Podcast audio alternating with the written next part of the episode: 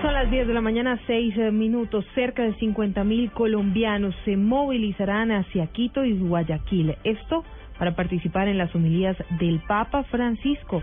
Juan Camilo Maldonado, enviado especial de Blue Radio allí a Ecuador con todos los detalles.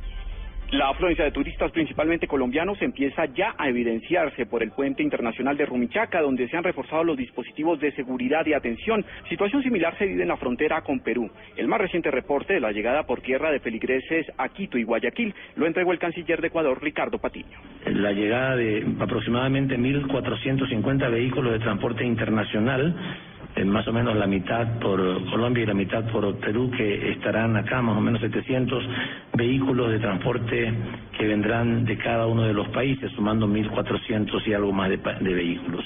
En instantes, el presidente Rafael Correa adelantará su habitual reporte semanal conocido como la Sabatina, similar a los consejos de gobierno que adelanta el presidente Santos en Colombia. El mandatario ecuatoriano entregará los más recientes detalles de los preparativos para la visita del Papa Francisco y no se descarta que haga referencia a las marchas de protesta de la oposición. Desde Quito, Juan Camilo Maldonado, Blue Radio.